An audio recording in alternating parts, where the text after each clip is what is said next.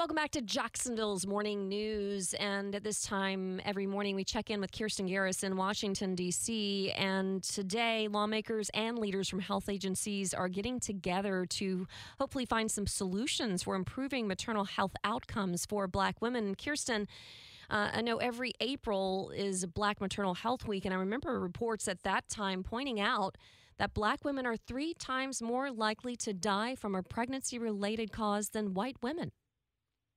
That's right, and these numbers are really just staggering. And just to, I mean, overall, uh, studies show that the U.S. has the highest maternal mortality, um, mortality rate among developed countries. So, I mean, our rates are similar to those of, you know, undeveloped countries. So that's just how bad things are.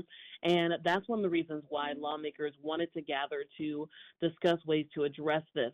Um, it's also worth noting that the CDC says um, more than 80% of these deaths are preventable. So that is why lawmakers are like, what can be do- done to address this? So today they're hosting the Black Maternal Health Caucus Summit, and they'll be meeting with um, leaders from, you know, Department of Health and Human Services, um, other health agencies, but also people on the ground who are doing this work every single day, working with mothers in their communities. I've had a chance to talk with a lot of these groups over the last year or so. One group is called Moms Rising, and they've been working with lawmakers over the past couple of years to develop what's called the Momnibus Act.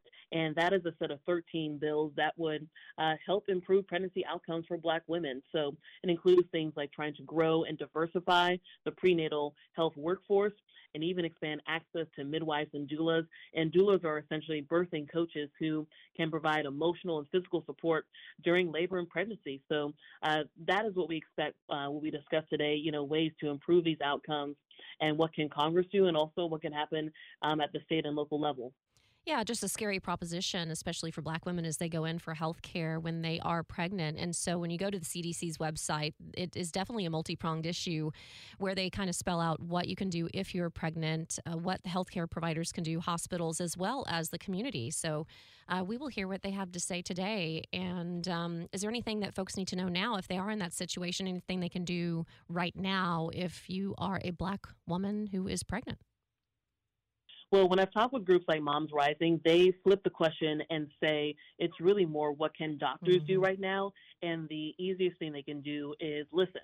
A lot of the times, uh, members of these groups say black women are raising concerns about pain. They're raising concerns about how something feels, and doctors aren't listening to them. Mm-hmm. So, a lot of advocacy groups tell me they just want doctors to listen. That is the fastest and most economical way to quickly address what's happening here is listening to their patients. Listening is free. Thank you so much, Kirstin Garriss, reporting live from Washington, D.C. for us this morning. WOKV News Time 658.